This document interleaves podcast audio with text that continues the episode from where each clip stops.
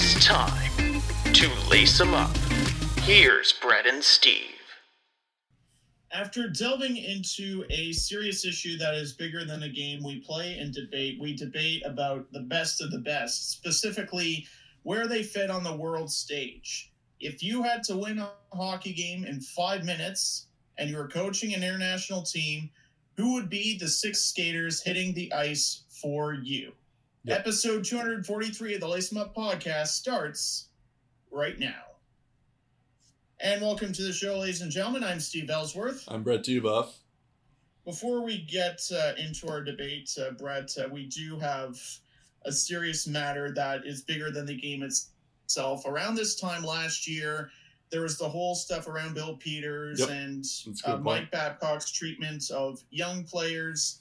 Um, this issue is Yep. I don't even know what to describe. It's tough, yeah. The case around Mitchell Miller is, but uh, we're going to delve that into a bit of uh, what's transpired on that front. Yeah, this is one of those stories that the more I read about it, the more I was disgusted and just like Yeah, you're I just thinking it yeah. can't possibly get worse, and Right. it does. You know a story's bad when like the not even the worst part about this story is the fact that there was a bunch of racial slurs uh directed towards this person and that's not even the worst thing this person did. So you're like, "Oh god, okay." So um yeah, unfortunately we like we we don't love when this stuff happens, of course. Um, but we have to talk about it because it was the biggest story in hockey and we have some fun stuff planned after all this stuff so um, hopefully that will counteract um, but anyways um, so mitchell miller who was a draft who was drafted by the arizona coyotes um, he uh, came forward i guess maybe scouts i think scout, a lot of teams knew and stuff but Mhm. There, there is Yeah. such a thing as a do not draft board. Yep. And I think I heard that like a third of the league had him Yep. on their do not draft boards Which- specifically because of this case alone. There were Yep. talks that he could have been a second round pick. He Yep. went in the fourth round because um, this negatively impacted his draft stock. so i'm about to get into that and yeah. um, and yeah, so Yeah, can- so- continue, uh, just so yeah, yeah, point, yeah, I just wanted to shed some background there. Oh no no! I mean, I was going to get into that afterwards. Anyways, so, yeah, yeah. Uh, so in uh, 2016, so four years ago, there was an assault conviction. So this was a fourth round draft pick. This was the Coyotes' first pick. Remember, because they had, um, they had a couple of draft picks taken away. I don't know if we've ever actually officially said that on the podcast, but uh, oh yeah, because yeah. the prospect scandal. Yeah. Yeah. So so this was their first pick in the draft. Um, so the Arizona Coyotes parted ways with uh, this Mitchell Miller because in 2016 there was this assault conviction. So this is when he was 16, uh, 14 years old. Sorry. Um, and he was charged with one count of assault and one count of violation in Ohio. He and another teenagers were accused of making 14 year old Isaiah Meyer Crothers eat a candy push pops after wiping it in the bathroom urinal. And there was also evidence of him uh, shoving this kid into um, like a brick wall and punching him. Um, and it, and there's also reports of uh, Miller like repeatedly calling him the N word a bunch of times. Um, and then even during this case, which is pretty damning in itself, um, the magistrate said that like if this is what you're doing in school, he can't even imagine what he's doing outside of school. Um, reportedly, uh, Miller sent a letter to all 31 teams acknowledging what happens and apologizing for his behavior. However, the mother, uh, Mayor Crothers, um, said that Miller never personally personally apologized to Isaiah or their family over other than a court mandated letter. Um, and and supposedly he was like even when he was expelled from school, he was like riding around the kids' um, street, um, just like yelling the N word all the time, and um, and uh, like and this has been going on not like in I mean I know it says uh, like four years ago, so when he was a freshman. This was going on like even in second grade, where he was constantly bullying this kid. Um, so, um, so almost immediately, um, well, it took a couple days, but uh, the Arizona Coyotes renounced their pick. Um, he was a North Dakota commit, and they they said that he can still be a student there, but he he's not going to be on the team anymore. And then that now there's a report that he might be going to SKA St. Petersburg um, in the KHL because I guess the KHL just doesn't care about criminals. Um, so um, yeah, and I guess our thoughts. I mean, both. I mean, I've talked to you through email, so we we have a generally the same kind of thing. Um, what about it? But you know, is like I'm all for giving people second chances. Um, I love that, but I feel like second chances are earned; they're not given. Um, and the fact that he can't even, and obviously what he did is horrible, even if he did show any remorse. But the fact that he can't even show any remorse whatsoever just shows that he doesn't think what he did was an issue and what was a problem. And it shouldn't have even gotten this far to begin with. Like, he shouldn't have even been able to play hockey in the first place. He should be in juvenile detention and maybe tried as a, an adult later on um, if he shows remorse. But um, just the whole fact that he even got this far, because it's like, it just so happened that he was good at hockey, they let him go with it. Um, and that shouldn't happen. Like, it, it doesn't matter. Like, I mean, I guess it's better than nothing to uh, renounce his pick, but at the same time, Arizona still drafted him, and you like North Dakota probably knew about this, and they still you know committed to him and gave him a scholarship. So it's um, it's just like th- this this kind of situation means that it's like it's more than hockey. It's unfortunate that it involves hockey, but it should have been dealt with even before the public even knew about it. And um, yeah, like you were saying, Steve, early on, that like apparently, according to one scout, that um, like about a third of the league knew about this situation or knew something was up and refused to draft him because of it. Um, however, this same scout said that it would it would have been surprising if this guy wasn't drafted uh, would would have gone past the fifth round, which is uh, pretty scary considering what actually happened. You'd think the Coyotes would background check. You think all these teams would background check or just have like a list of saying like, hey, um, you know, I know where you know it's other teams, but this actually this thing actually happened. Don't draft this kid; it would look bad on the NHL, and um, and that's what happened. So um, I assume you have the same kind of thing feeling towards uh, this, but I'll. Uh, what are your thoughts on this? So to get on the subject of how it impacts the brand because you do make an interesting point. Someone was making the argument if this happened five years ago, like if Mitchell Miller was drafted five years ago, there wouldn't be as much of like a social media backlash on him. And I think that they're onto something here because now you have the Hockey Diversity Alliance in the fold. This right. is almost a full year after the stuff about Bill Peters uh, was revealed. Him calling a player the N words in an AHL dressing room and almost immediately being fired, and the hockey values that the NHL is trying to live by. The NHL would look so, so hypocritical if they didn't kick Mitchell Miller out of the league ASAP. Yep. And I think that was the only choice here was to to to make this move, especially for the Arizona Coyotes, who by the way, I don't know if you heard their GM quit and yep. Taylor Hall is gone. The last thing they need is another negative story, and right. I would think this classifies as one. Yep. Having someone call a guy who is black but also has mental disabilities yep. the N word repeatedly picking on him since the second grade, doing this as a teenager, still clearly not learning his lesson, and issuing a letter to all 31 teams conveniently just as he's about to become famous. and who was a couple of months ago being interviewed by um, a, a prospect scout. Oh, You know, there are a lot of track their development or do interviews with them. And this one guy did an interview with Mitchell Miller, not knowing about the situation. Eventually, finding out about it, uh, I don't know if it was like a couple days or a couple weeks after the fact, Yeah. and he said he extended the invite to Mitchell Miller to come back on the podcast and talk about this incident in particular. Didn't hear back from the player, didn't hear back from his agent. That was a couple of months before he was drafted. This was recent. Yep. So I don't. He's really clearly learned from his lesson, and I think he skipped a couple of steps before issuing this apology.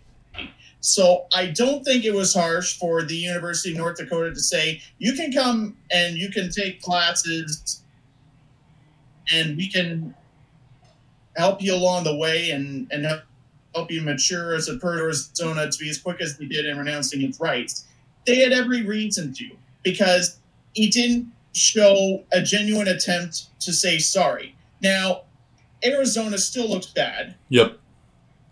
because still drafted him, but I they they get a less bad of a grade because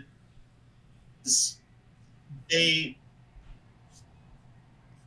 took action as as well uh, the NHL, not just the NHL, but like all circles of hockey. This game is trying to become more welcoming to people from all walks of life. Those who are mentally and physically disabled, those who come from different backgrounds when it comes to race and religion, those who are LGBTQ, people who love hockey in general, regardless of what country they call home. You eliminate all of that progress if Mitchell Miller turns pro. Yep.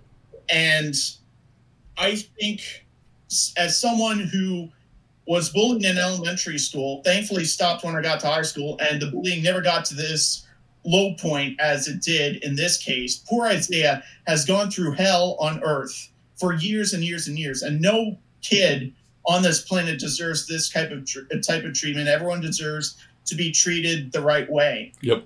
And it would just, it would just be a real kick in the pants to society after everything Mitchell Miller has done to Isaiah, he gets to live out his dream. Yeah, like if this was fair. a broadcast position and his future employer found out about Mitchell Miller's past, do you think they hire Mitchell Miller? I doubt Nope. it, and I hope they wouldn't. So why should it be any different if he's drafted by an NHL team? You're Yep. not teaching society anything positive. You're not teaching the NHL or hockey, the game itself, anything positive. It's just all around not fair to anyone. Now, if he had cleaned up his act and the Coyotes didn't part ways with him, maybe he isn't as mean to people, but I don't know if he's truly learned what he did was bad. And if the reports of going to the KHL are true, it's it's even tougher to justify a second chance. Yep. So for Mitchell Miller, on the off chance he's listening to this podcast, I highly doubt he is, but if he is, put your career on the back burner for now, for just a second, and look at yourself in the mirror. Decide who exactly you want to become. Mhm. I hope it's a changed person. And if he decides it's to man up and grow up, he needs to actually apologize to Isaiah, who he has tormented for years. Face to face, phone call, I don't care how, make the effort, have the guts to listen, not just to apologize, to listen to what Isaiah has to say, to listen to what his family has, and take it. And Yep. then Shalene program. Show us that this is not the real Mitchell Miller. Show us a changed man. And do this before even thinking of picking up a hockey stick ever again. Period. Well, I well first off, I hope I never even get to see him in the KHL. He should never play hockey to begin with. I don't.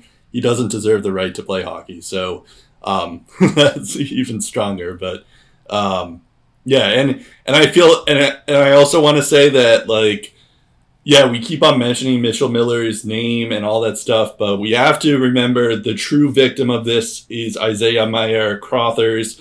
yes, Mitchell Miller will probably never play in the NHL ever again, but um, Isaiah Meyer Crother still ha- will probably have this PTSD for the rest of his life. Yep. Um, and it, he's already like you know his life is already pretty tough being a black person and you know having disabilities as well.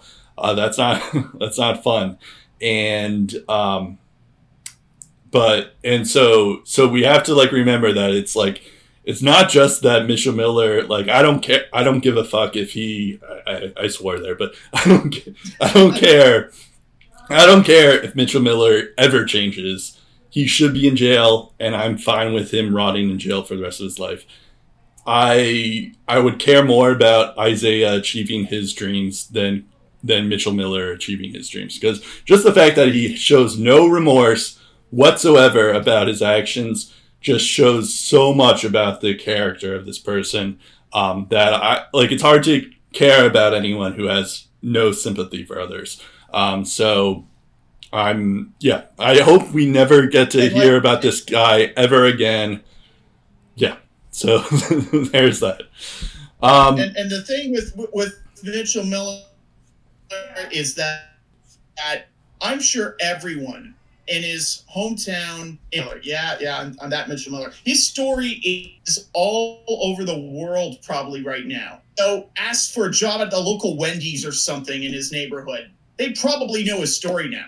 Yeah. So like he he has no choice but to change or his life is over.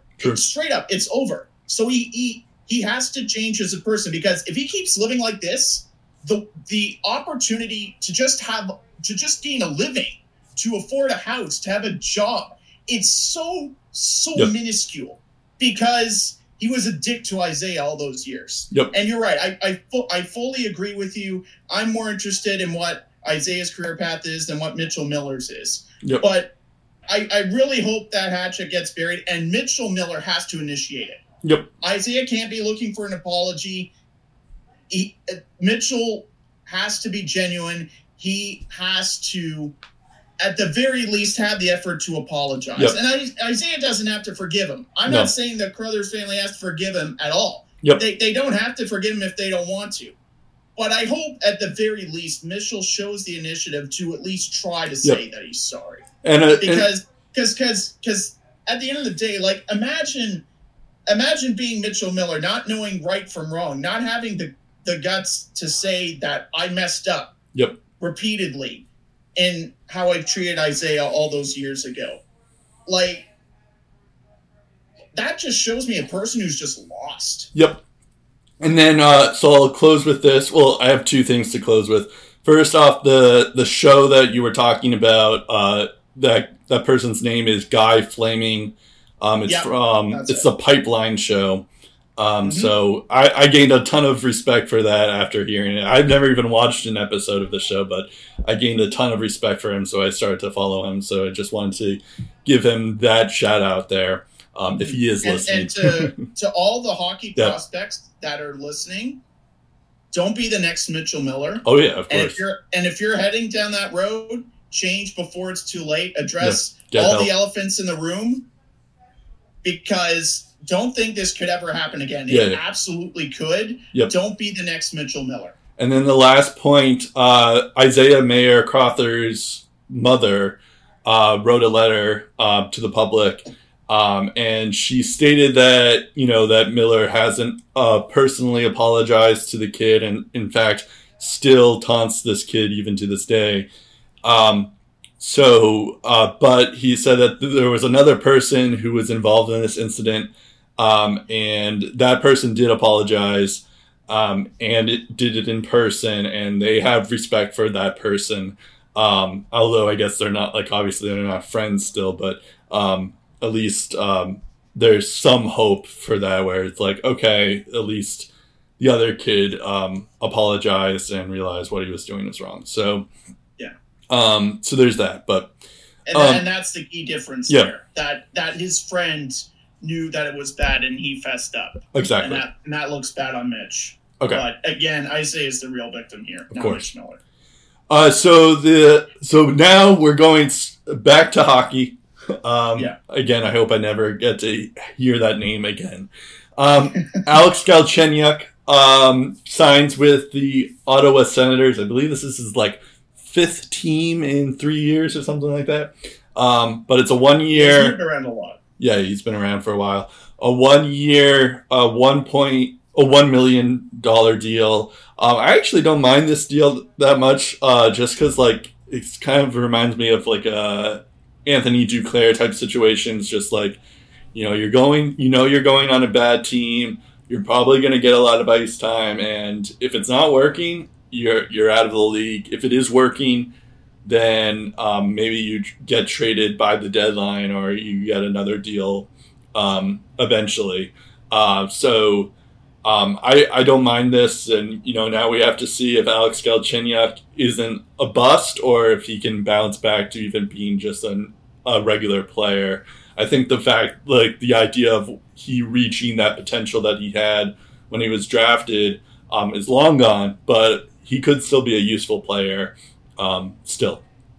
Yeah, uh, I mean, it's a low risk, high reward Yeah. for the Sens. You're getting a guy that was a former top three pick, which is interesting. That you don't keep uh, Borowiecki and you buy a Ryan and Yep. you don't keep uh, Craig Anderson, which is something that I felt was going to happen either way. But either way, you're you're giving up a lot of leadership in that locker room, and you're basically replacing it with former top three picks in Eric Branson and Alex Galchenyuk, which I hope that means they're going to be better next year. I don't know, but don't know. Galchenyuk is saying all the right things. Um, he says he wants to return to form, but even be a better player than he was. And at one time, he scored 30 goals in an NHL season. I mean, a 30 goal score is something that Ottawa doesn't really have on the roster. So it would certainly be great if they get that Galchenyuk uh, back. But defensively, there's still some question marks there. But again, it's not like you're getting him at the previous 4.9 million dollar cap hit. You're only getting him for like 1.05 million.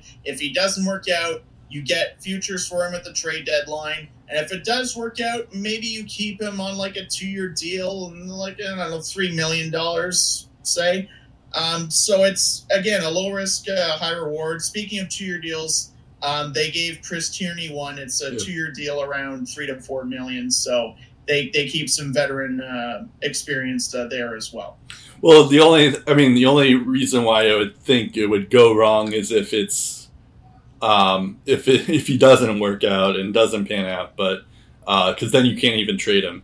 Um, but uh, but yeah, no, I agree that like even at one million for one year, that's that's fine. Um, it's Mhm. worth the risk. Um, Yeah.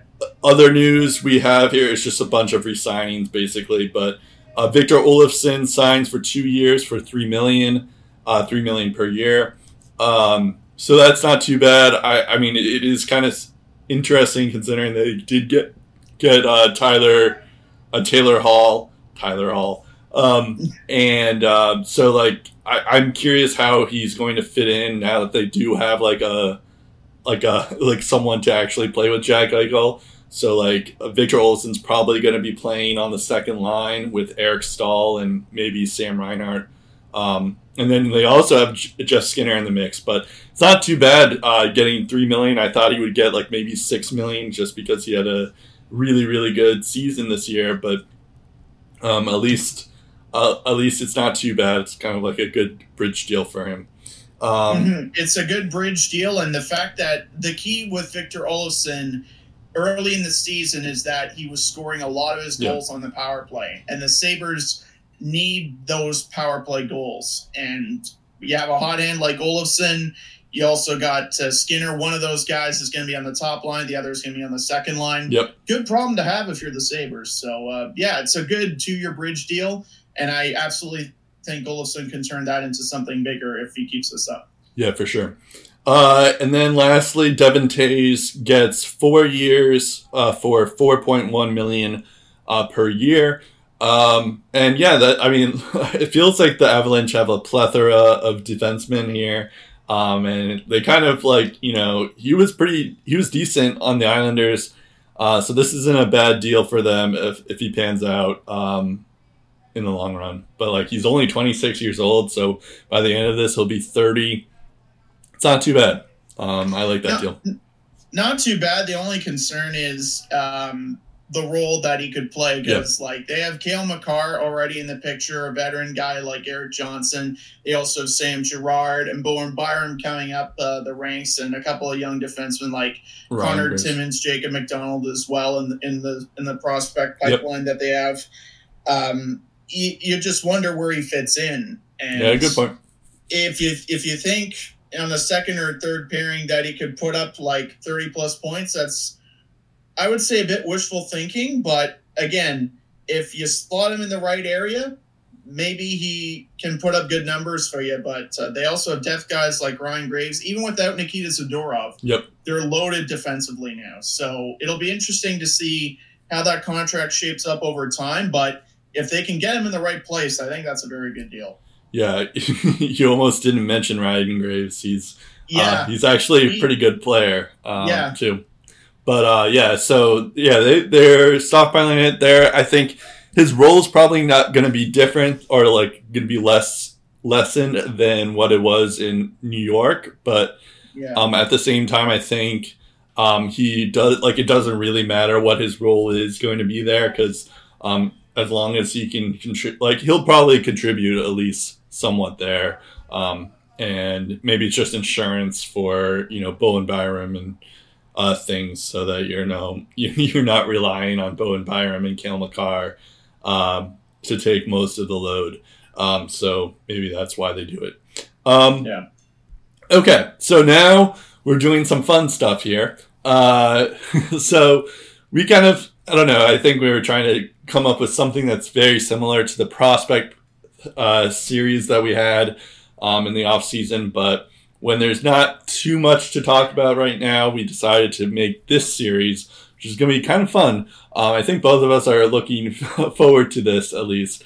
So the idea is that you have this is basically like you know it's the Olympics or the World Cup or something. So we each you each have a country, um, and there's five minutes left in the game. The team is down by one uh, goal, um, and and the question is you can only take one center, one left wing, one right wing, two defensemen, and one goalie. Um, and for they all have to be all from the same country. They have to be the same current players. Um, and who are you taking to win the game? Um, and this, I mean, obviously, if, if it's five minutes left in the game, uh, you know, you'll probably have some line shifts and stuff. But let's just, you know, let's uh, forget For, that. for the majority of the Yeah. time, we're assuming that these six guys are on the Yes. ice. Uh, exactly. So, um, and let's assume that they have the stamina to stay on the ice for five minutes. Yeah. Um, so uh, we're going to start off. We have Canada, U.S., Finland, Sweden, Russia, and then the rest of the world. Um, but we're going to start off with my, your home country and my home country. Um, and you're going to go first when we talk about Canada. Um, we're going to say so, and also, I guess the other thing that I should mention is the it has to be a natural center um, or nat- your natural position. So, like I know, uh, for instance, you you were very critical about the fact that Nathan MacKinnon um, sometimes plays on the right wing. We're not going to count that. Um, he counts as a center because he plays primarily on the center. Um, so um, I it makes it a lot harder. NHL.com has them labeled as. Yes. So, and that's that's probably a good way of going by it. So, Yeah. Um, yeah, I just went by daily face off. Um, it gets a little trickier with left wings and right wings, but anyways, uh, since this is your home country, you get the first for every position um, in Canada here. So, uh, who's your center? Uh, there's a lot of choices here. Yeah. Um, before I get to my choice, I want to preface how loaded Canada is in this area. So you have names like Crosby, MacKinnon, McDavid, Scheifele, Brayden Point. Yep. Then you have guys like Tavares, your guy Patrice Bergeron, Ryan O'Reilly, Claude Giroux, Steven Stamkos, Matt Barzal, Sean Couturier, Jonathan Toews, Ryan Nugent Hopkins, Pierre-Luc Dubois, Brayden Schenn, Bo Horvat, Tyler Seguin, Jonathan Marchessault. Out of those guys, you can roll four good lines, move six guys to the back end. Yep. And unless you make him a goalie, you still have one guy in the press box. Yeah. Like that's how loaded this team is, and they could probably beat a team in a best on best scenario. So like that's how loaded they are at center. Yep. Um, so this makes it very very tough. Uh, but the obvious name for me would be Connor McDavid. Yep. And I know Crosby's got the resume. MacKinnon has also been playing on McDavid's level since the start of 2017-18. So for the past three years, McDinnon has been or MacKinnon has been Connor McDavid good. Yep. The same time, Connor McDavid has been Connor McDavid good since he started playing NHL hockey. Like he was at that level as a rookie. Again, if he didn't get hurt, his point total would have at least hit 80. He would have won the Calder Trophy for sure. This guy has hit the 100 point mark three times already.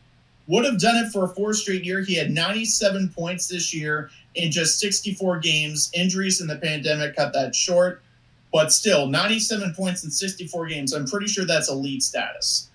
Um, he's been averaging around 21 to 22 minutes per game for four straight years now, 60 plus helpers, uh, four years in a row as well. Surpassed 70 plus, uh, surpassed 70 assists in a season on two occasions. He averaged almost exactly an assist per game. He had 63 assists in 64 games.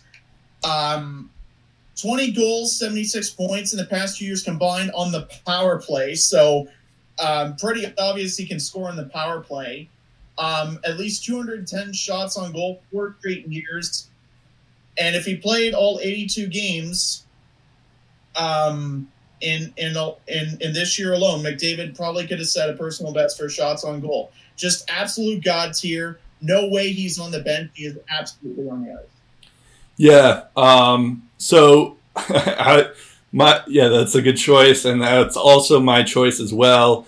I was going to go with Patrice Bergeron uh, because I mean not just because I'm a homer, but also because of the like the two way game that Patrice Bergeron is. He's you know historically yeah. the best two way guy, and that's if you're down one nothing, that's also important that you don't want to like go down two nothing.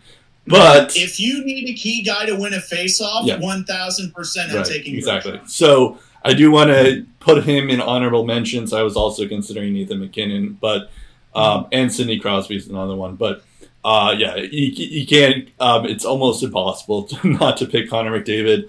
Um, I know he didn't win the Hart Trophy this year, uh, but he was by far the best player. Um, and a big reason why Draisaitl did win the Hart Trophy was because too many people were scared of McDavid, and then they forgot mm-hmm. to focus on uh, Leon Draisaitl, who's also pretty good. Um, so, so in that regard, I think Connor McDavid's probably the most feared player in the league, and um, and like he had 34 goals, which is um, as a center in 64 games, and that's that's pretty good for a center. Uh, so. Mm-hmm um, and so if you need a goal, um, even as a center, it's great. He's also like the fastest skater alive, but um, I'll second everything that you say. So yeah, like like just yeah. the way again the speed, like when he goes zero to a hundred, like you know it's Connor McDavid just by the way he turns on the afterburners. Yep. Like when he really takes off, you know, oh, there's Connor McDavid. Here yep. he goes again, and just his deceptiveness with the puck, the way he can just change his path to the net the way he dictates the pace. Yep. Like the drive is there, the competitiveness, everything. Like you talk about the intangibles that he has, both in terms of talent and in terms of leadership. He's he's really put it all together in a short period of time, and like his point totals are like um, almost exactly identical to MacKinnon's, and he's played two fewer years than MacKinnon. Yeah. So hard to go against McDavid. Exactly. All right, so now um, I feel like I know who you're going to pick here, but who's your left winger? Left winger, um, let's see, eeny, meeny, miny, Brad Marchand. Yeah, Brad Marchand. Um, I think he, out of the left wingers that Canada has to choose from, he's been the most consistent the past three to four years. Yep. I mean, just as a rookie, he was a 20 goal scorer. I think like 28 goals uh, the year after Boston won the Stanley Cup as well. A very efficient shooter and a guy that could always get under your skin. But like the past three to four years, he's been a guy that can get you like around 30 plus goals, 80 plus points, uh, consistent power play threats, uh, can play with top tier talents. He played with Bergeron and Pastrnak. Been a solid force on that top line. Been very consistent. Um, he plays with that little bit of a nasty edge, gets under your skin a little bit, but he's got the skill and the talents to back it up. Yep. And like in his earlier years, you look at his point totals and you're just like, ah, that's okay. Look at the amount of power play time he had. Look at his Yep. total ice time. He he didn't really get top six minutes until like maybe his third or fourth year. Yeah. And he didn't get the top power play minutes like he was getting now until like three or four years ago when he became a top line threat with Pastrnak and with Bergeron. And like the past three years, this guy in an 82 game pace gets 100 points. And he's only gotten 100 points on the nose once. And he's had a bunch of like 80 plus point seasons. But in each of the past three years, if you look at his 82 game pace, it's been 100 or slightly better than 100. Yep. And not really a guy that um, shoots the puck a ton, like a couple of 200 shot seasons, mind you, but nothing like Tyler Seguin level, nothing like Brendan Gallagher level or um, Max Pacioretty, nothing like 300 shot seasons, but he's he's really refined his game and just taken that extra step in the past three to four years. It's hard to argue against Marchand when you compare him to guys like Jonathan Huberdeau, guys like Taylor Hall. Those guys are talented for sure, Yeah. but I think out of those guys, Marchand's been the most consistent by far, and Yeah. just keeps getting better. Yeah, uh, it's it's impressive too because he's he's kind of a late bloomer. Uh, he had thirty. He's thirty one years of age, um, too. So it's like it's like a it's a miracle because usually that's when uh, players start declining, but that hasn't happened to him yet. Um, and what's impressive is you mentioned that like his rookie year he had twenty one goals. And I had to double check that because I remember he didn't even play that often. He was on like the fourth line during that time. And I, I went to check he he had like 14 minutes on the ice on average um, Yep. during that time, and that's just really impressive that he had like 41 points in 77 games during that time. Um, and uh, and then he's been and then he had increased role and he just improved every year and um, Yeah, and then the eventually 21, uh, the 2011 playoffs when Yeah. Boston won the cup, he was just Yeah. living rent free in Luongo's head the Yeah. entire series. for sure finals. and the Sedins and all of Vancouver. Yeah. to the point Yeah. where like I still like I have a couple of Vancouver Canucks fans in in a couple of my leagues, and I still like Brad Mart just mentioning his name uh just triggers them all like they still fear him uh so that just shows like, you I, yeah, like and and considering they got beat several times by Yep. the Blackhawks, the fact that Brad Marchand comes to mind and not like a player like Toews and Kane, that tells Yep. you something. exactly so um yeah I I guess uh, so yeah obviously Brad Marchand's also my pick um and I I was thinking of maybe Jonathan Huberdeau or Ryan Nugent Hopkins Uh, Taylor Hall, I hadn't thought of, but that's also a good ch- uh, choice if you were to pick him either too. But um, I feel like Brad Marchand just has that extra edge. Um, he's also very good defensively too, and um, and I, I wa- remember that time when we started calling him Hart Marchand. Um, Yeah. We were trying to get that campaign going, so um, yeah, he, he'll play with a, another future Hart uh, player. So uh, with McDavid. So uh, who's your right winger? I think we all know where I'm going with this. Yeah. Uh, so we mentioned um, the importance of protecting the puck, and we had the possession driver in Connor McDavid. So a lot of people might say, "Well, Mitch Marner's a pretty good offensive guy in his own right. He'd be a solid right winger." True, but I would say he's like McDavid, a possession driver. So I'm looking for a guy that can really protect the puck in any situation. The first guy that comes to my mind, Mark Stone. Yep. And I've mentioned this till the cows come home. I will continue to mention it. This guy is the king at forcing giveaways. Just a master of takeaways, has been for many, many years. His first year in the NHL, he had 26 goals, 30 assists for 64 points in 80 games. I believe he was a Calder runner up that season. Um, the next season, 61 points in 75 games, His average ice time jumps from 1701 as a rookie to 2007 in his second year. For the past four, five, six years, this guy is a top option on the power play. Also, very good at killing penalties. Plays the same way he did today as he did in the beginning. A guy that does all the little things right, always moving his feet, driving the intensity level up, no matter what the score is, who's winning by how many goals.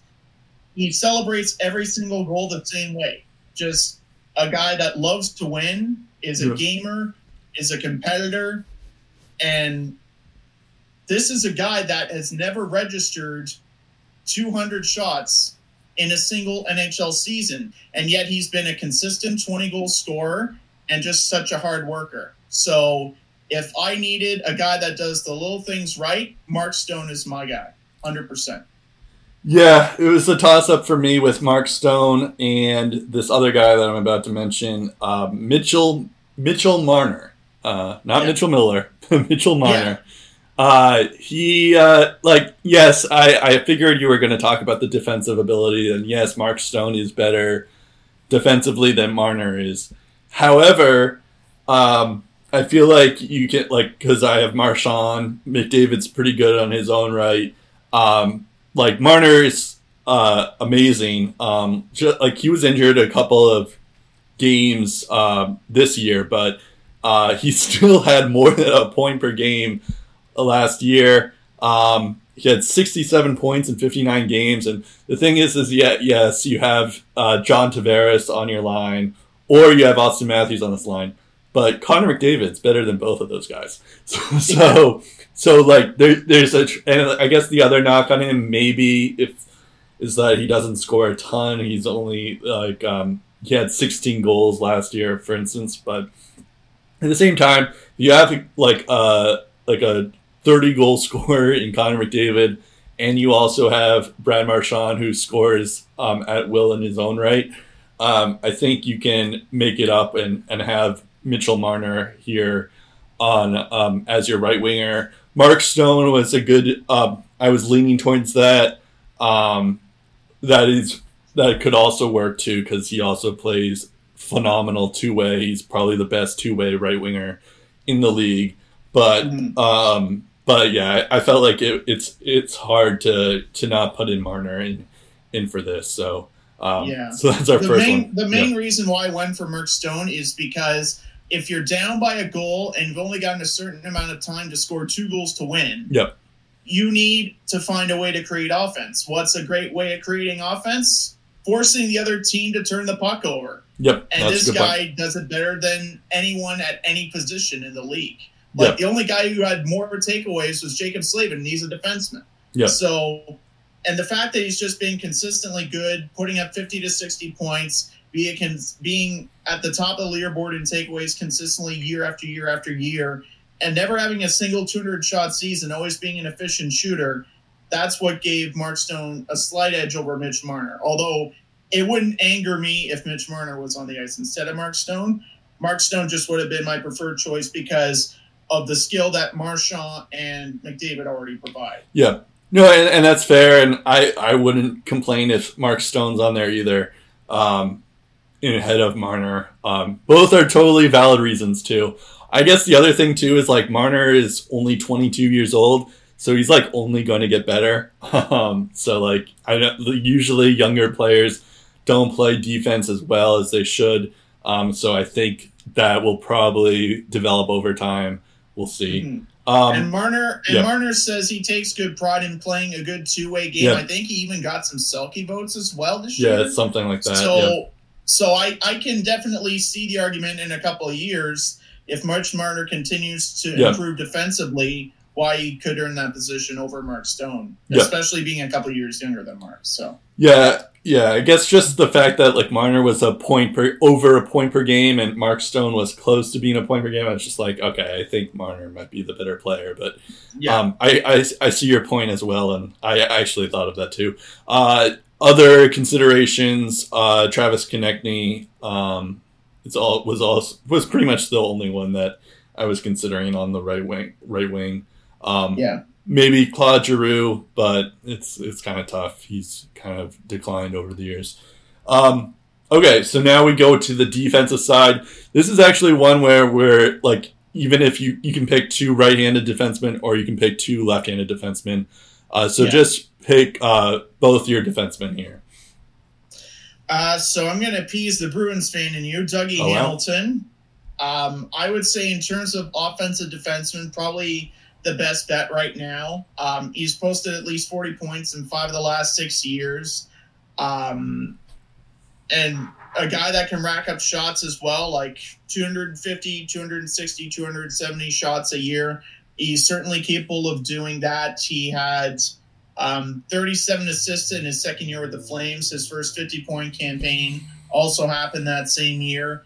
Um, arguably, his most inefficient season in terms of offense uh, was his second year in Boston, his rookie year in Boston, and then his final year in Calgary when he only got 39 points. However, 18 of those 39 points were goals, which is a career high. Yep. And he still got over, I think, 200 shots that season.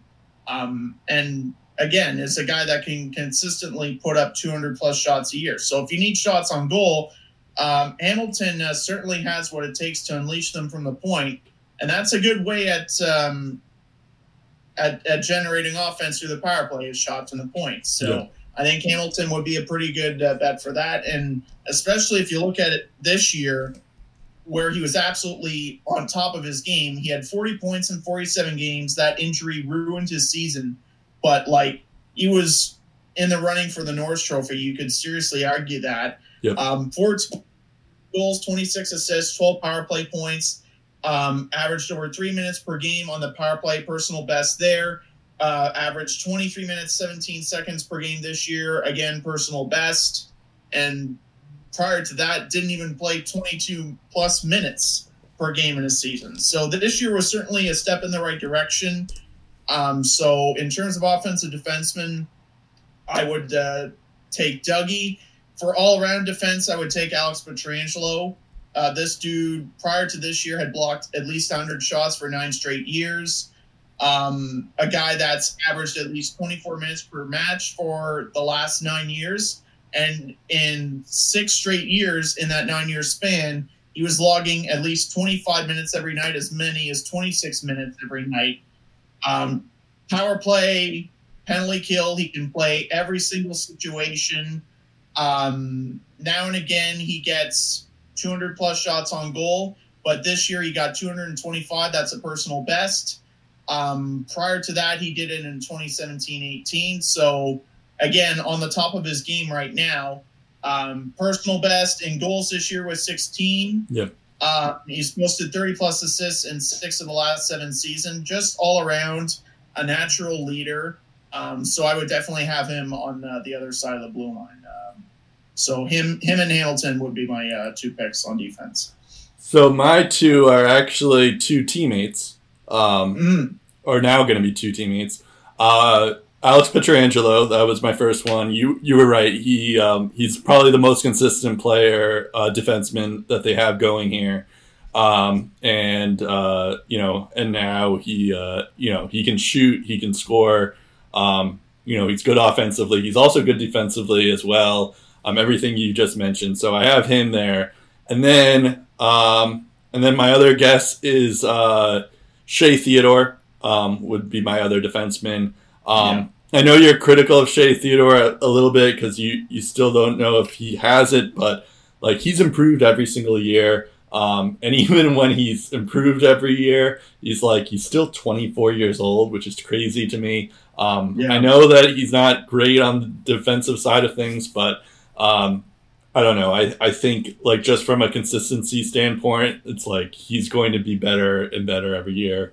Um, and um, and he was pretty good this year. He had 46 points um, in 71 games. Um, and he like you know he doesn't hit a ton, but he gets um, you know, and he he has a about an average takeaway giveaway ratio. Um, but he blocks a lot too, and um, yeah, he's going to he's he was kind of the guy in Vegas. Um, I guess I'll probably change um, when Pietrangelo's there, but um, at the same time, he he's uh, another guy you have to worry about um, in Vegas. Um, I was the fact that I think he has that insulation as well. Yeah. With Pietrangelo there is definitely going to help Theodore's development too. yeah for sure. Which which kind of adds to that. I think having um, someone like Pietrangelo, like one of those high caliber all around defensemen, I think uh, could definitely um, help Theodore as well. Yeah, for sure. Um, and then other guys I was thinking about was uh, I was thinking of Dougie Hamilton. I wasn't sure about his consistency, so that's kind of and Yeah. like just the injury. You you have to be wary of those kind of things. But True. um, if he played a full season, then yeah, Dougie Hamilton would be on here. Um, Tom, Thomas Chabot's another one, um, and Cale Makar. Really? Yeah, uh, Thomas Chabot I think is one of the better defensemen in the league. Um, like, like I certainly think he's on his way. I don't think he's at that level yet, but I- uh, I this think- year this year is a big step forward for him. I think the fact that like you, you, you always mention this, but the fact that he had 26 minutes on ice um, and still was like you know a really good player, I think I, I would have had him up there too. Yeah. Um, Yeah. But I, I hear you. Cale Makar is another one. Um, however, I feel like I need to see another year of him before I praise him. Uh, Brent Yeah. Burns is another one, and um, Chris Letang just needs to be healthy for a year. Um, yeah, that's about it in terms of other defensemen. But um, Mhm. so when you were mentioning about uh, Theodore and his giveaway take ratio being like average, yeah, um, you look at Erik Karlsson's giveaways, and like he's when healthy, again, one of the best defenders in the game. yeah, His giveaway take rate ratio some years hasn't been great. yeah, yeah, So, like, and and you know what, with with a player with his kind of upside, giveaways are part of the risk with Erik Karlsson. Of course. So the fact that Theodore plays that kind of offensive game, even if he breaks even at like 50-50, that's still not bad. Yeah, of course, of course. Um, okay, so now we go to the goalie. Um, who is your goalie for Canada? Carey frickin' Price, no questions asked. I mean, just look at. Well, what I'm gonna ask some on the defensive questions. I'm gonna ask some Yeah. questions. Yeah. Uh, like you look at his total last uh, this year in terms of shots faced. He faced the second most shots of any goalie this past season. He had 1,755 shots faced across 58 games. He has faced more rubber in six other career campaigns in the Yeah. NHL. And in one of those seasons, he faced over 2,000 shots. That was in 2010, 2011, when the Bruins almost got eliminated by his Habs, game seven overtime. Like, this guy, just time after time, when you think his team is down, he just he just pulls some garbage and the Canadiens win the game. Yeah.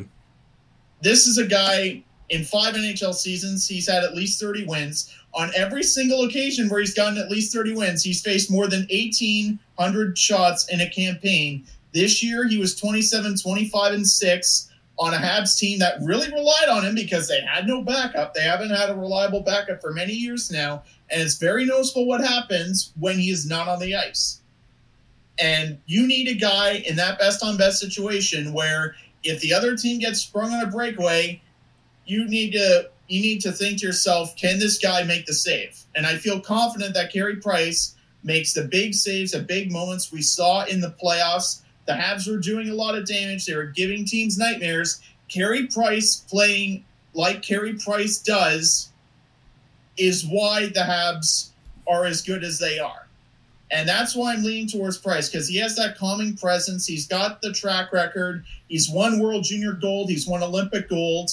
I would say the only other guy that I would probably have that kind of confidence in would be Carter Hart, but I don't think the workload is there. He's a bit too young. Maybe in a couple of years he can get on Carey's level, but just time and time again, Carey Price has shown that he can be that elite goaltender, and he continues to prove it to this day. So I have no reason to go against him. Um, well, I do have a reason to go against him, not just because he's a Hab, but the like this would have been this would have been my choice five years ago. Um, he's Yeah, Uh, he had like he had a phenomenal year. He won the Hart that year. He had a, a 933 save percentage and a 1.96 E- uh, GAA the next year.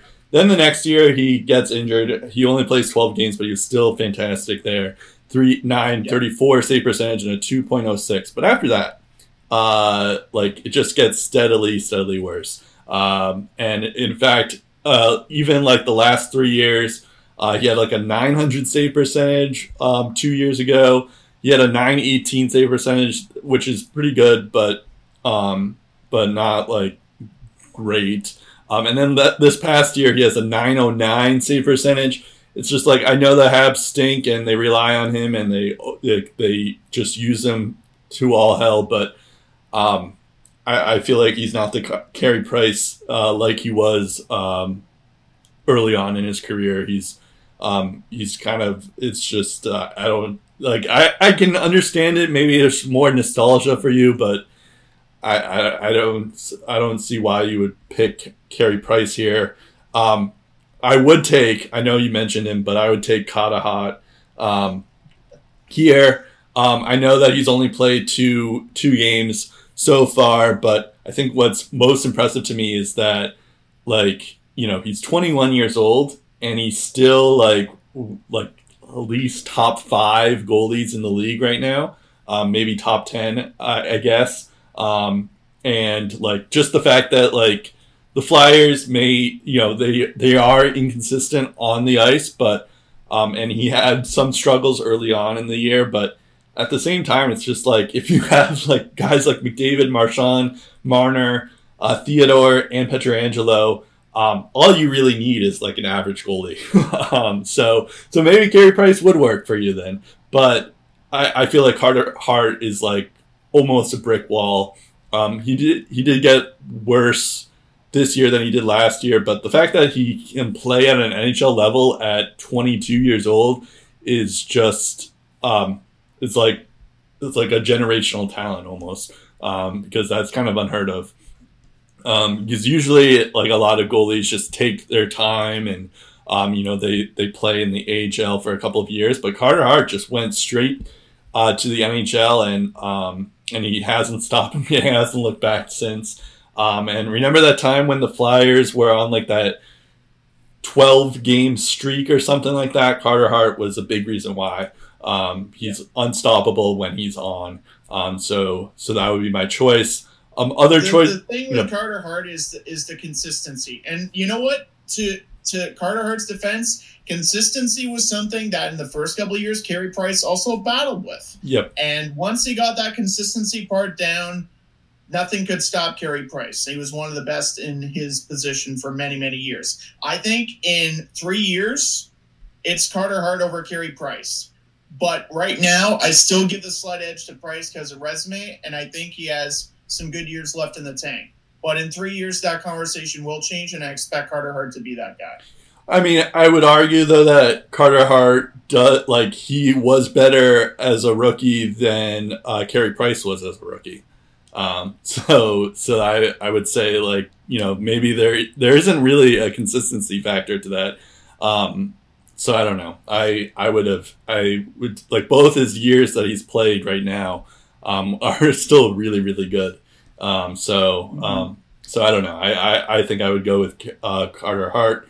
Um, other considerations was Jordan Binnington, uh, even Braden Holtby, um, and uh, there's another one. Um, oh, Mackenzie Blackwood is another one. But um, yeah, I, I again think, with all of them, it's it's consistency yeah. issues as well. Um, I right. feel like I, I, guess consistency issues you could point to any of the goalies we just mentioned. I was about to say, time yeah. frame where they weren't consistent, but, but well, I mean, for, for the, for the most but, part, I would give Price the edge because he's been more consistent. But he's been consistently average the last three years.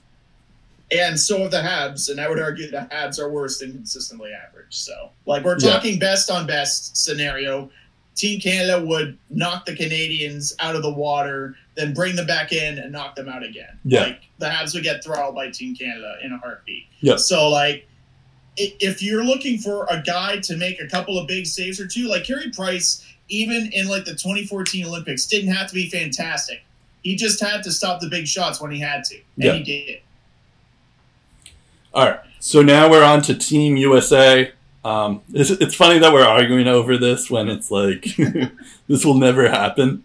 so yeah, like th- this Team Canada and Team USA, like yeah. they're very very tough to assemble a team. Of course, just like assemble a team. Try assembling a top six. It's It's very hard. impossible to get everyone on the same page there. Exactly. It's very hard. I mean, I think eventually, I mean, this will be what the Olympics look like, probably, um, even though that's in two years. But um, maybe Brad Marchand will drop off. We'll see. But I think for the most part, um, that's what it would look like.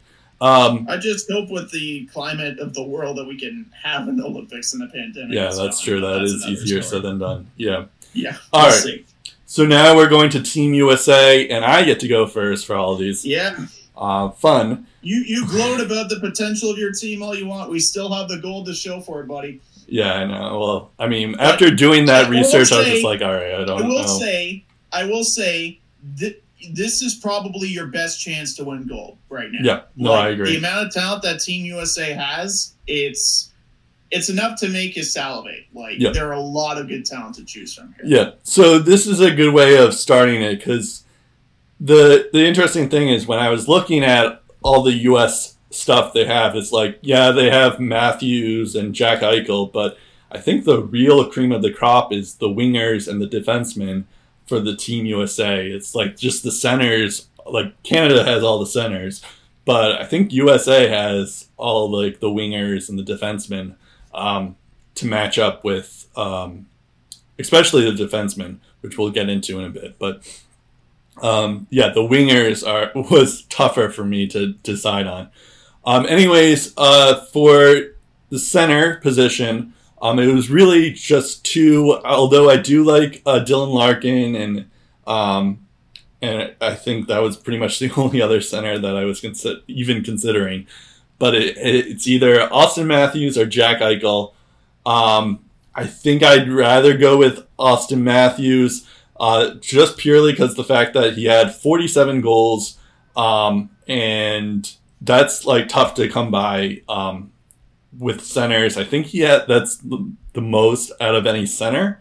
Um, so um, so I, I I'm going with Auston Matthews. I do like Jack Eichel. I wouldn't be upset if if you pick Jack Eichel instead because he's good in his own right. He's better all around, I would imagine. But um, I, I it's it's hard to not go with a 47 goal center in Auston Matthews, and he's also pretty physical too. So um, he just like you know he always goes straight to the the net, and um, he usually scores. Um, so uh, yeah, I, I think I'd have to go with. He's probably like the only reason why I'd be okay if the Leafs win a cup uh, one of these days, um, just because he's an American, um, and um, and he, you know, if an American does well, then I'm happy. So, um, yeah, I, I'm going with Auston Matthews. Except if he plays for the Habs. Yeah, that's true. I hate the Habs. I, I, I'm fine if he plays for the Leafs, but not the Habs. That's true. Yeah. I guess it. I guess it depends on who you ask. Like I, I, I don't. I, I wouldn't mind if he was on on Montreal or, Yeah. or Toronto, but I'm I prefer Toronto because the Habs would just gloat relentlessly. Of course. Well, Yeah, Leafs but- Leafs fans will gloat relentlessly, but Yeah, Uh, true, but they haven't won a first I can handle series until four. Yeah, yeah. and I, I can handle it. The same goes for like one of the worst things about being a Bruins fans is the fact that, or just being an American Bruins fan, is the fact that like my two division rivals has like the two best centers on America. So it's like it's just hard to root against these guys. Um, but then you're like, but they're in the division, I have to. So um, I just hope that they get traded like late in their career, so then I can have my chance to root for them. But that's Preferably probably to the Bruins. Preferably to the Bruins. But if it's uh, if it's two and uh, obviously this will be like ten years down the line, um, but uh, but preferably uh, uh, they get traded so they're not Sabres or Leafs for life.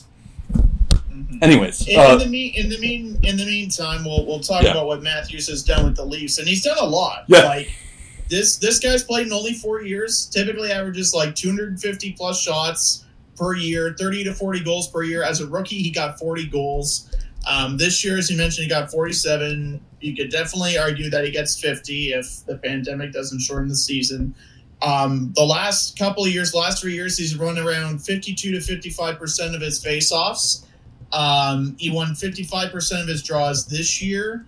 Uh, 12 power play goals in year three, 12 power play goals uh, this year. Typically around 20 to 25 points, the averages with the extra man. So there's no question that he can put up points uh, on special teams there. You also look at uh, giveaway takeaway ratio or takeaway giveaway ratio 76 44, which is pretty good. 76 takeaways, 44 giveaways. That was his first year.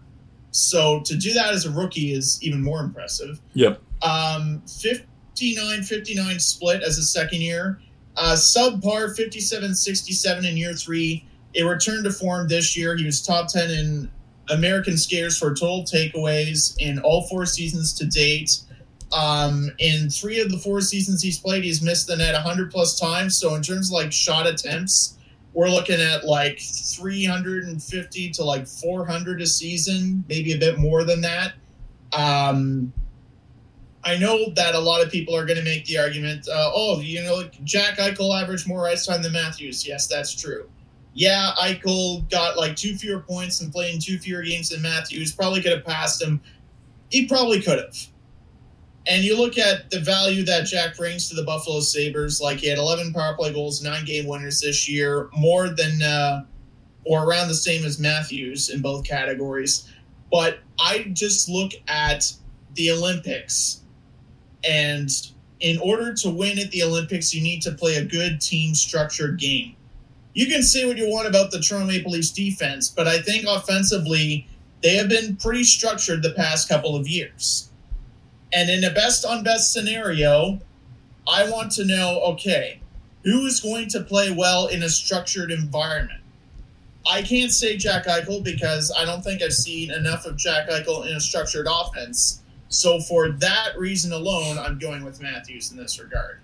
Um, because in terms of like overall talent, um, how they can change the game, all both both of those guys possess those it qualities. Yep. But I think the structured offense is where Matthews has the advantage, unfortunately for Jack. But uh, Jack is definitely a solid one B offensive player for for Team USA, and I would totally be fine if he was on the team. I just prefer Matthews because of the giveaway takeaway ratio and the structured offense. That's yeah, it.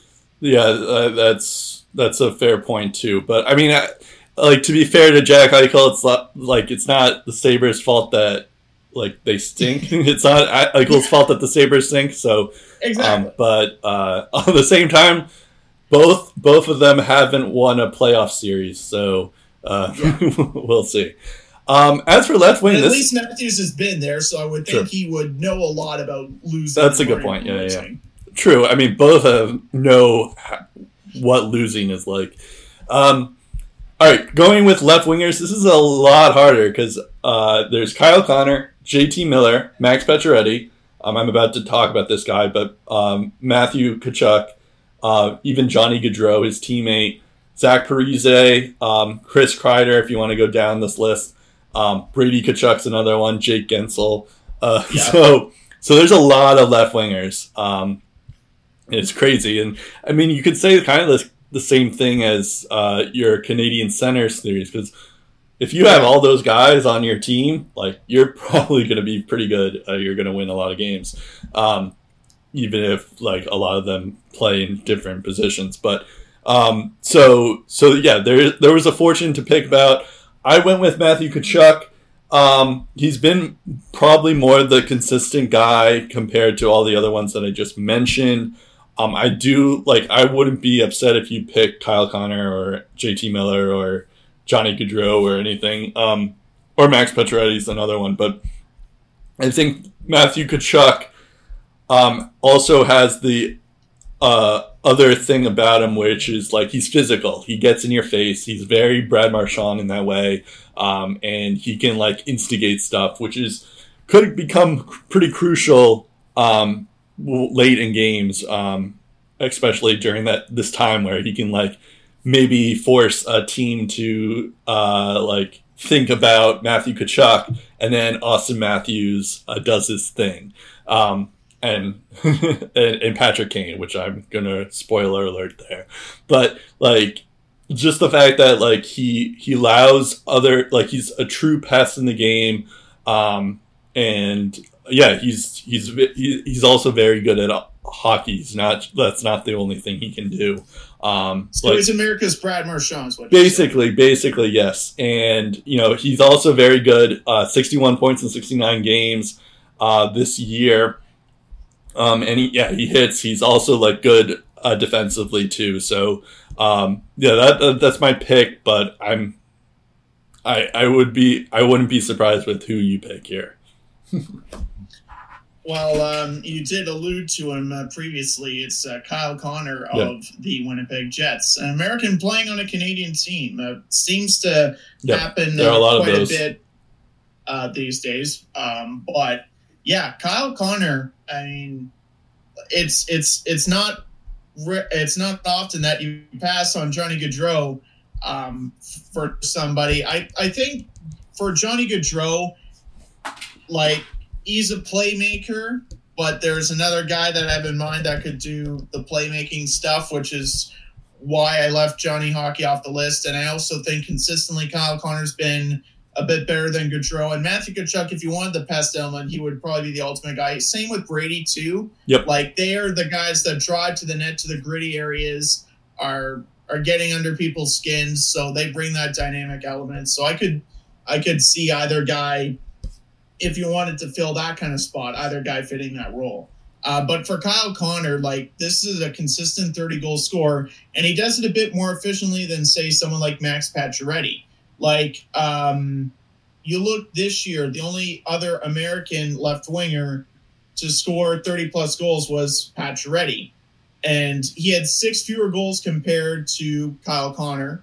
Yep. And he also had 30, 307 shots on goal. Kyle Connor this year only had 239 shots to his name and the same amount of total games played as Pacioretty.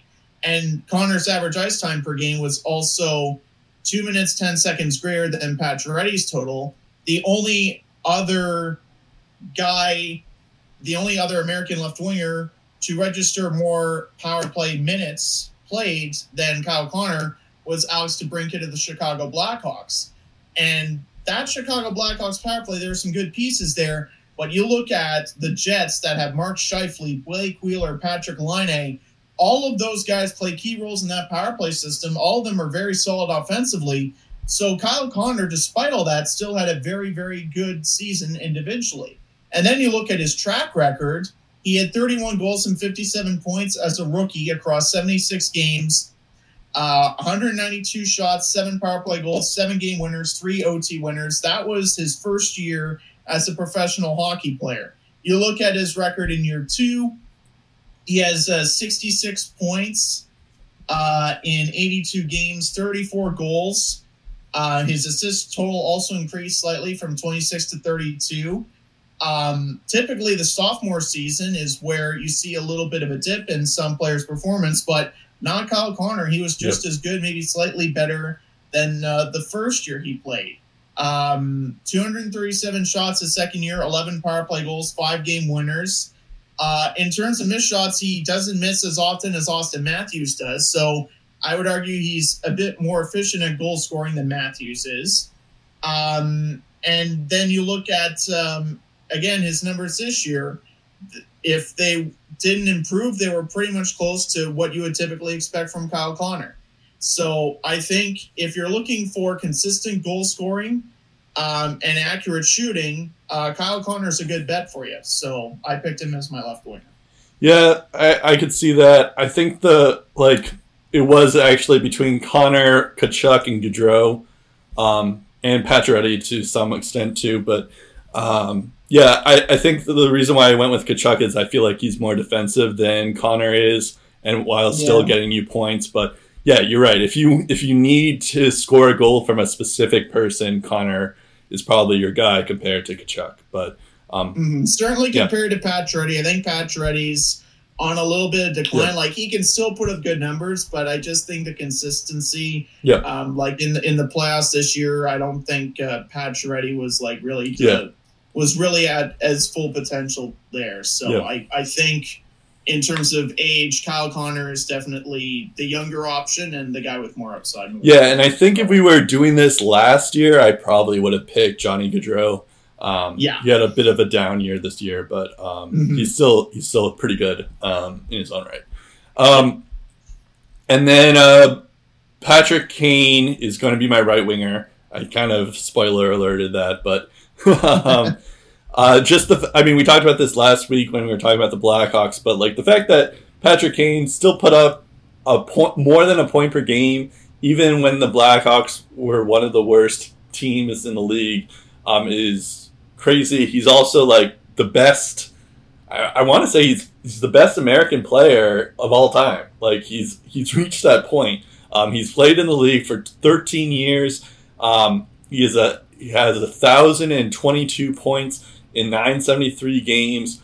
Um, and you know he also like he doesn't hit or block that much, but he doesn't have to if you put up that many points.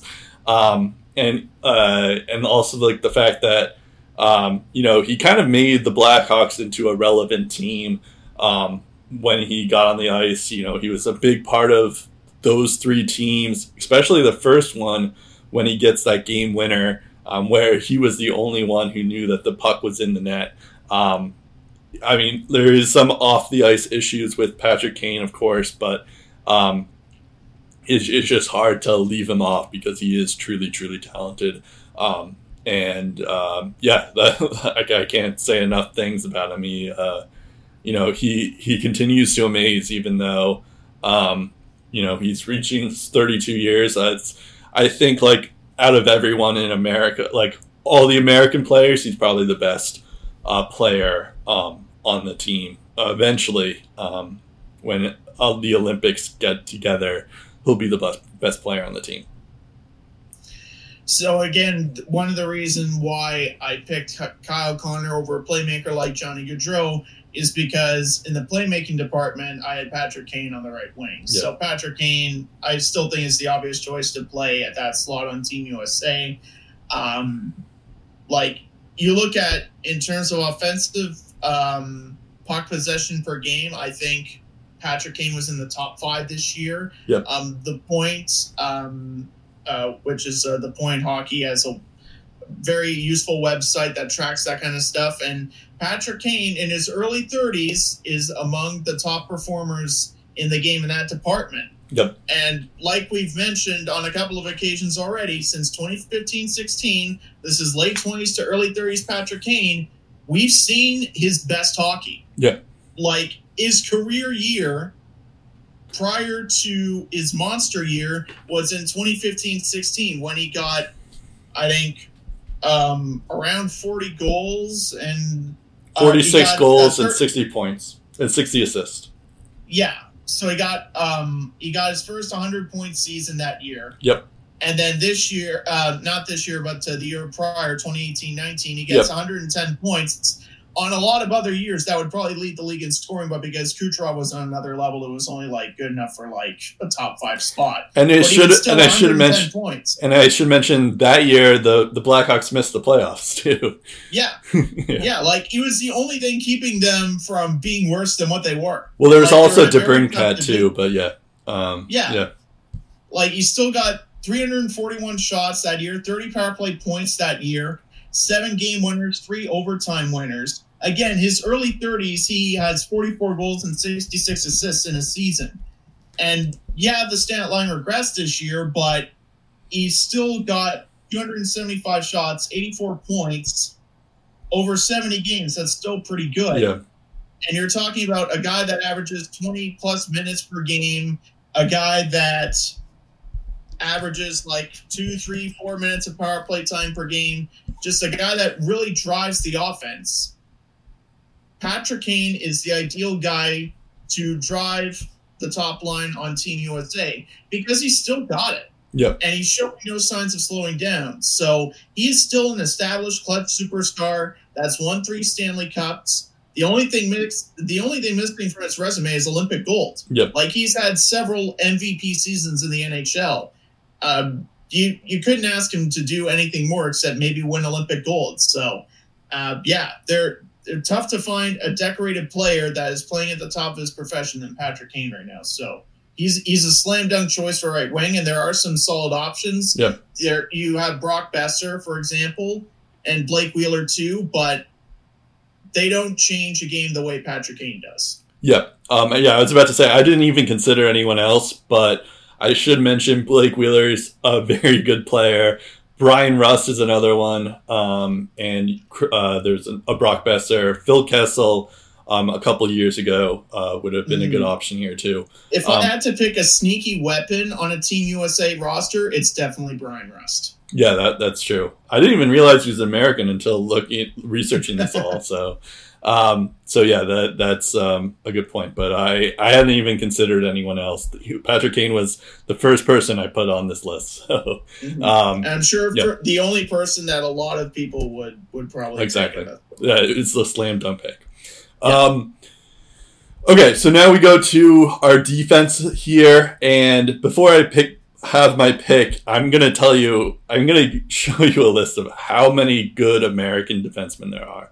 John. Carlson, Anthony DeAngelo, uh, Quinn Hughes, Torey Krug, Ryan Suter, Neal Pionk, Keith Yandle, Adam Fox, Zach Werenski, Jeff Petry, uh, Jaccob Slavin, Kevin Shattenkirk, Matt Niskanen, Char- Charlie McAvoy, Alex Goligoski, Nate Schmidt, Seth Jones, Cam Fowler, Jacob Trouba, John Marino, even. Um, you know, like I, I haven't even mentioned like uh, Brady Skjei. He's pretty good. Justin Faulk um, has his moments. Erik Johnson, Shane Gostisbehere. Um, so that that's a pretty good list here. Um, anyway, so um, if you pick any of those guys, I, I wouldn't blame you. I mean, it, it was probably the toughest decision I had because it's like, should I go with this guy? Should I go with that guy? Um, I'm going to go with uh, John Carlson um, to start. Um, I think he has. Uh, I know that we were talking about it before, but he has the pedigree of like, um, you know, he's not as defensive as a defenseman, but if you're if you want a goal, if you want an assist, if you want a point, uh, John Carlson of everyone is probably the most surest bet that you can get. Um, he's mm-hmm. he's one of the he has more than a point per game um, in um, compared to all the other defensemen, which is uh, not like an easy feat when you're a defenseman because defensemen don't really score that often. Um, and uh, and he's also pretty consistent too. I mean, I know he struggled a little bit with injuries and stuff, and I think there was this one year where he uh, he wasn't like he only had like 30 points, but I think besides that, he's been like a consistent like 40, 50, 60, 70 point guy. Um, and uh, yeah, he would be my choice for that. Um, he also has like 24 time. Uh, he only pl- he plays 24 minutes on ice, um, which is impressive. I mean, I know Seth Jones plays 25 uh, minutes on ice, which is the most out of any American. But um, John Carlson is um, he's like he's the only defenseman that the Capitals have, um, and and there's a good reason for that because of that. Um, as for this the second guy, I was kind of I wasn't sure. I'm I'm actually curious about who you you would pick because it was between Seth Jones and Zach Werenski for me. I th- I went with uh, Zach because um, I think he. Um, well, actually, no. You know what? I'm gonna change my pick. I'm gonna go with Seth Jones because uh, Seth Jones, like, sure he doesn't score as much as Zach Werenski, uh, but you know, you have John Carlson on the list here, so like you're you're good with the points and stuff. And Seth Jones is phenomenal on the other stuff. Like he blocks a ton. He has 123 blocks this year in only like 56 games. Um, he didn't even play it. Like he missed a couple of game, like 20 games this year. Um, and and he also hits a ton too. Um, and he, I think he has a good like uh, giveaway, takeaway type of record. Um, and and Zach is good in his own right, of course, uh, but I, I feel like he doesn't do the defensive stuff that Seth Jones does, um, and and that makes the difference. Um, so I'm going with Seth Jones. Interesting. Yeah, in terms of offensive defenseman, John Carlson, hundred percent. Yeah. Um, typically, forty to fifty points is what you would get out of him. Uh, thirty-five to thirty-nine at worst. Um, but the past three years, you're talking about sixty to seventy point John Carlson, um, a guy that can get you like two hundred plus shots a year. Um, 24 25 minutes he averages per game typically like two, three, four minutes of power play time at the most, like, or at the least maybe like two thirty per game. Um, but like I said in the past, like two, three, four years, um, just been a constant power play threat. And you look at all the offensive weapons like Backstrom, Ovechkin, just just teeing them up basically, yep. uh, getting shots toward the net and in a situation where you need goals, the best way is to generate a ton of scoring chances, a ton of shots. And Carlson, with that shot from the point, can definitely get it done for you. And just been a very consistent point getter. So, yeah, I would say in terms of offense, um, no better option there. In terms of the all around defenseman that you're looking for, um, I was him and hawing between Slavin and Seth Jones, and I went with Seth Jones just because he's already showing signs that he's an elite defender. Um, like you look at his first full season in Columbus 12 goals, 30 assists, 42 points in 75 games. Um, he got those 12 goals in just 152 shots. Uh, the season before, I think his shooting percentage was like 2%. And in that particular season, was like hovering around 6, 7, 8%. Yep. So that was his first full season in Columbus. 2017-18, 16 goals, 41 assists, 57 points in 78 games. That remains his career best. Um, he had 249 shots that year, 92 hits, 124 blocks, 24 power play points. One of those all around great seasons. And his average ice time was 24.36 per game, and he spent 2 minutes 42 seconds per game with the extra man. Um, and all around, like he was killing penalties, not just playing top line power play minutes. He was playing in all situations. And you look at 2018-19 when he only gets 46 points in 75 games. Again, just all around putting in the work. Like 184 shots, 106 hits, 133 blocks, 10 power play points, averaged nearly 26 minutes per game that year and you're playing for a guy that has coached some American teams in the past, and John Tortorella, that really wants his players to commit to the two way style game. And a guy that Tortorella has said constantly just keeps getting better and better every game. The intensity meter on that guy's off the charts and has proven to be the top guy in Columbus. And you look at what he did in his short time this year, he had 123 blocked in just 56 games, still had a 30 point season, and his 126 shots probably could have been closer to 200 if he played in the full 82 game season. And he still averaged over 25 minutes per game. Yeah. So I, I really think Seth Jones is getting to the point where, like Ryan Suter, he's going to be consistently one of the best all around defensemen in America. And Ryan Suter, uh, to his credit, has also been pretty good for a very long time, and he's had some pretty good seasons recently. But I think the upside with Seth Jones is is so much greater. So um, I would definitely feel comfortable putting Seth Jones on the ice at this point. Yep. Um, yeah, I I'm good. I'm I'm glad that uh, we agreed on that. I almost went with Zach Werenski, but yeah, it looked like you were going on the fly with that choice. I, I did actually. Yeah, I was thinking like, you know what? I'll I'll just go with the the better two way guy. Um, yeah. I I do I I do have hope for um, Charlie McAvoy, but I just couldn't do that. That would be too much of a homer pick. Um, yeah. Also, I do love Torey Krug, but he's not as good defensively. Um, uh, but he does have the consistency. Um, mm-hmm. Okay, so now we go to goalies, and there's also quite a big list here of g- good goalies here because you have Connor Hellebuyck, John Gibson, Ben Bishop, Jonathan Quick, Um, even I mean Thatcher Demko, he had that the moments in the playoffs. Um, and you know maybe you have Ryan Miller a couple of years ago, Cory Schneider a couple of years ago as well. Um, even like Jim Howard, Jimmy Howard, and Craig Anderson a couple years ago too. So um, there's a lot of good choices. Um, I think this is one that we're both going to agree on, even still, because um, it's between pretty much Hellebuyck, Gibson, and Bishop. I think it's um, Hellebuyck had by far the best season this year of the three. Um, and, uh, you know, he won the Vezina this year. Um, and he was a big, like, you know, the, the team was decimated. We've talked about this ad nauseum, but just to reiterate, the team was very, um, you know, lost four defensemen, Byfuglien, Myers, Chiarot, and Jacob Trouba.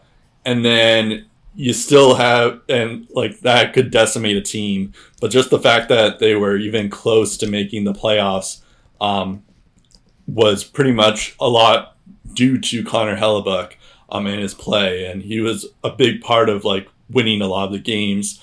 Um, I guess, and like he what he did struggle um, his rookie year and his first two years in the league, but I think he really got going the last two uh, three years, um, and that's um, and he's been pretty consistent.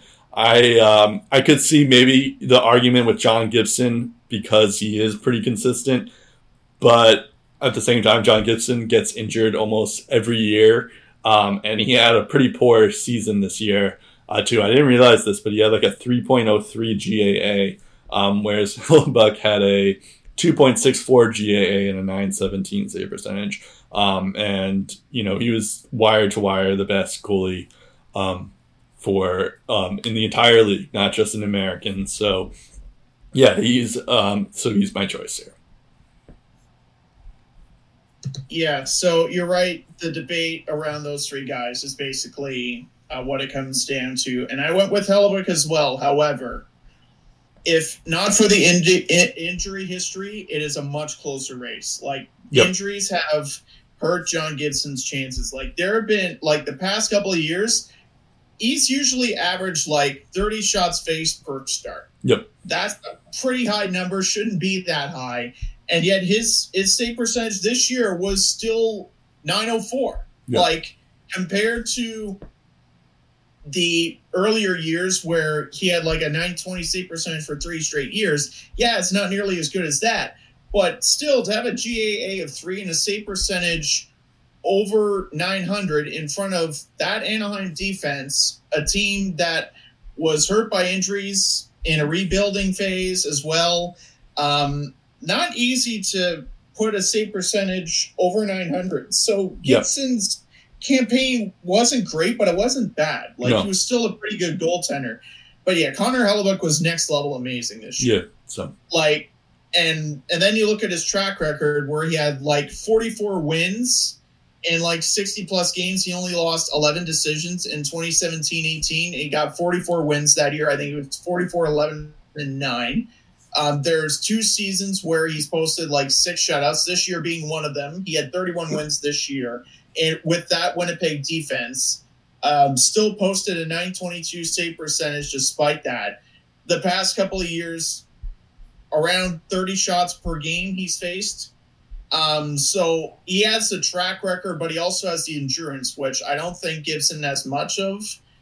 Um, especially with the lower body injuries, like those are killer for a goaltender's yeah. future. So, um, yeah, for for injuries, um, I would probably go with Hellebuyck just because he has that endurance and the big season that he had this year. If if not for that, uh, it would be a much closer decision. But yeah, Hellebuyck is is the obvious choice. Yeah, I, I mean, to for Gibson, to to Gibson's credit, like you know, he's playing on the Ducks and they're not great on the ice.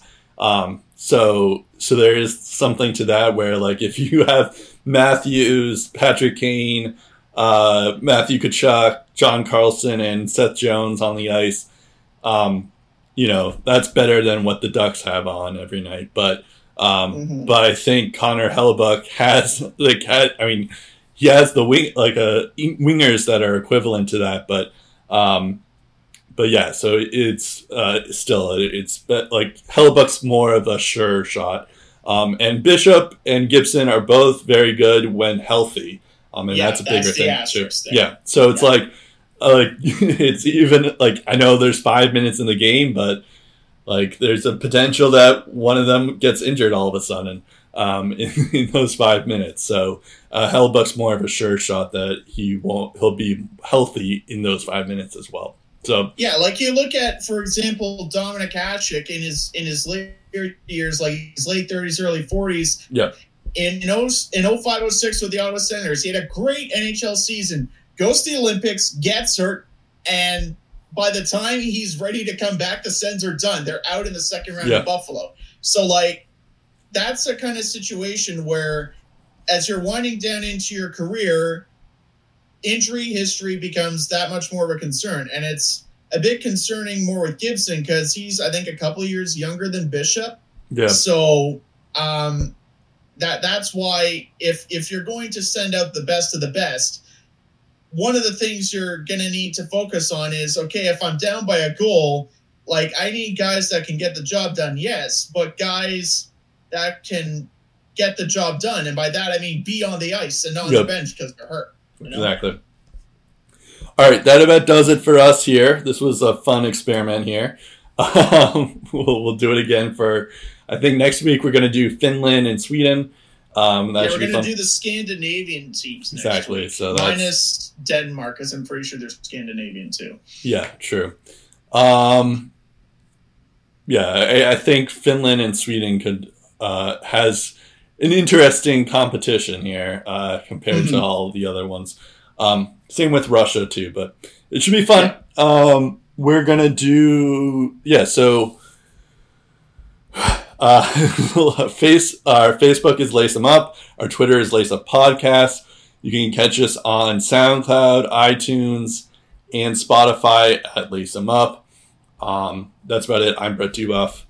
I'm Steve Ellsworth. We'll talk again in episode 244 of the Lace Up podcast.